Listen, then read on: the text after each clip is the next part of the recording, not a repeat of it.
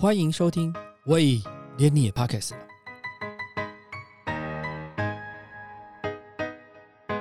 大家好，我是威廉。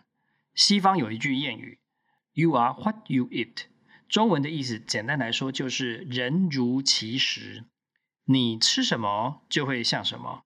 这句话后来也被人做了微调，变成 “You are what you wear”，你的穿着就代表了你这个人。台湾的服装设计师李维珍，他的设计风格率性不羁，近几年他也加入了永续时尚的行列。开始将二手衣物升级再造，而且越做越全面，让更多的废弃物件获得重生，更被国际媒体称之为台湾可持续时尚界的一位叛逆明星。李维珍从小就在生活中落实环保和节能减碳，在英国求学期间，因为经常逛跳蚤市场而练就了挖宝的鹰眼。李维珍认为，创作是很诚实的事情，能反映出设计师的真实自我。永续对他来说不是冠冕堂皇、好听的口号，而是早已融入日常生活中的态度。接下来，我们就来听听他接受 Beauty Mall 访问时，分享他如何看待永续，以及他在跳蚤市场的挖宝经历。永续，我们从大概一八年的时候就开始了。那一八年那个时候，我是在做一九春夏。那一九春夏，我是用。废弃的手套。那那个时候，因为我我们在做的一个系列是阿基拉，就电影阿基拉的一个系列。那因为他们都是飞车党，所以我那时候收集了很多废弃的手套。那从那个时候就开始，那一路到现在，就是越做越全面吧。我觉得永续现在啊，其实对每个品牌来说是基本盘，但是我觉得很多人永续他只是在讲一个口号而已。我反而会觉得说，他真的有落实在我们的生活上面吗？我们真的是一个环保、节能减碳的人吗？我觉得这对我来说是比较重要的。像我其实我就要讲我自己小时候的事情了。我就因为我爸他就是一个非常环保的人，他以前就带我去那个就是。以前国小，然后要礼拜四要资源回收，他每天每次都会帮我收集一大堆那个报纸啊，然后什么有的没的罐子，我就会带去，就小小的我就会提过去，然后就很重，所以从小就是这样子。然后比如说水，就我只要刷牙没关，就是正在刷的时候没关水，一直让水一直漏，我爸就会骂我。所以 就是从这种很小的地方就开始在做环保，然后比如说。呃，灯就是我，我如果一直开着的话，我爸就会赶赶快给它关掉。虽然我现在都跟我爸说，嗯，他其实如果你在一个小时之内没有要关的话，你其实不要关比较好。我就跟我爸说这些观念，就是省电的观念。总而言之，我觉得他是一个，其实是从生活，你你本来就是这样的人，所以你就本来就会这样做。对，因为我觉得创作是一个很诚实的事情，它并不是说现在大家都流行做永续，我们才做。它是一个很直接，就你最真实的你。我之前在英国，那个时候过去是零七年过去的，然后那时候英镑很贵，它是一比六十七，那现在好像才一比三十三十几吧，我没记错的话，我有点不太确定。对，所以我那个时候就是甚至要买瓶水我都不敢买，然后每天饿肚子，回家赶快就自己做东西吃，然后有的时候就为了要省钱，因为那个时候。坐个公车就要两磅多，然后我就觉得很贵。小时候的我就觉得，天哪，这我怎么有办法花到这个钱？所以我就会自己走路，从西边上课走走走走到东边回家这样子。所以那个时候啊，我也不可能去买什么名牌，所以我们就在，我就很喜欢去跳蚤市场。然后跳蚤市场，我就会从很多很烂的的东西里面挑出我觉得很棒的东西。所以我那时候就自己训练了我的鹰眼。就是可以从很一些垃圾里面找出一些宝藏。我很喜欢去那种，就是人家是开后车厢去卖的。我比较不喜欢去那种，就是它已经是很商业，然后嗯都是规划好的，可能有点文青感的那种。我比较不喜欢去那种，我就喜欢去那种在地的，他可能拿一些家里的一些垃圾出来卖，呃，你会找到一些很有趣的东西。因为我爸很喜欢钓鱼。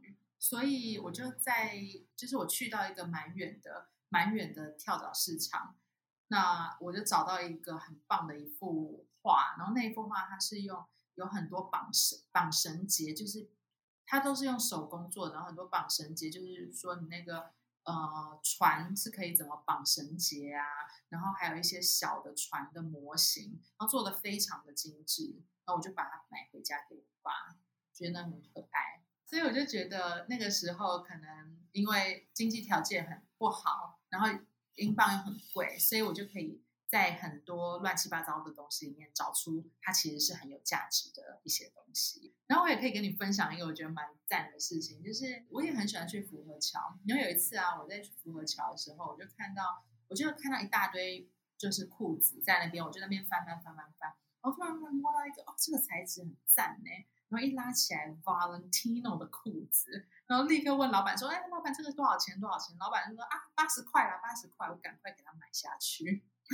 以前就是三不五时，就是会去那边，而且我又很早就去，差不多六七点的时候去，然后就是要早一点去那边才东西比较比较多，比较丰富，很早去才有宝物可以挖。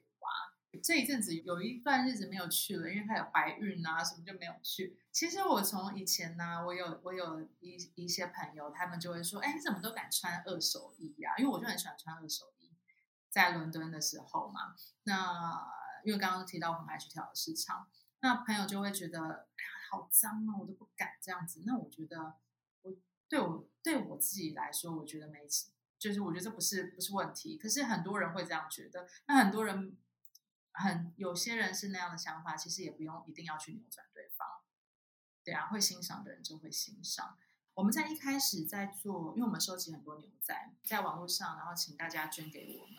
然后一开始我们花了蛮多心思在想说，怎么样是我们自己的方式来做，因为现在很多人都在做嘛。那属于我们的方式是什么？所以我们就花了很多时间研究。那那一段时间，呃，后来我们就研发一个专，就是我们自己的一个很好的方式，就是用。版型就用我们旧有的版型，然后直接再拼。那后来就做出了跟市面上看起来不太一样的东西。那因为我们品牌是一个蛮不修边幅、蛮不羁的品牌，跟我的个性有点像，所以我们那时候做出这个东西，我觉得就跟品牌调性蛮像的。那花了很多时间做，应该是花了很多时间摸索吧。比如说牛仔裤或是牛仔外套，它的细节都不一样，有些是不是有印字？那有些它的压线会不会是不同的颜色，或者是它布料都有一点不太一样的，或者是它是衬衫吗？啊，我们所有的条件都不一样，所以做出来的东西也肯定不会一样的。其实我很喜欢上面的各种细节，而且我最喜欢那种超破烂裤。超破烂！之前我老公 Dennis 他有一条很破、很破、破到极限的一件浅色的牛仔，就很虚，然后那个屁股那边也破到不行，膝盖那边也破烂到爆炸，这样。可是我后来把它做起来，我觉得天啊，那是我觉得超帅的一件，我就把它重新做成一件牛仔裤，我觉得超好看的。我反而是那种很多细节的，我会很喜欢。我反而是那种很完整的。我觉得就没什么太多意思了。有一个很有趣的故事可以跟你分享。我们上一次的展览就是永续展，湿地的永续展。每一件单品，我们是用几件裤子或是几件淘汰的丹宁来做的。那我们都把它拍下来。然后展览的时候啊，有一个女生，她还突然看到说：“这是我的宝贝，是我的裤子。”就好像有点妈妈看到自己的小孩的感觉，就很感动。我们那时候还要把那影片留下来，还蛮可爱的。最困难的地方是什么？其实我们我们要贩售，也是不打算把这些钱放到口袋里，因为我们觉得说这个是我们跟人家募集来的牛仔嘛。那我们如果卖出去，我觉得这个在技术面上有一点点不是很好，所以我们会计划。过一阵子要用公益的方式，那扣掉我们的一些相对成本，那把这些这些钱再捐出去。感谢你收听，喂，连你也 p o c k e t 了。如果你喜欢我们的节目话，请记得帮我们按赞、订阅、加分享，也欢迎留言告诉我们你对节目的想法，或者是想听的主题哦。谢谢你。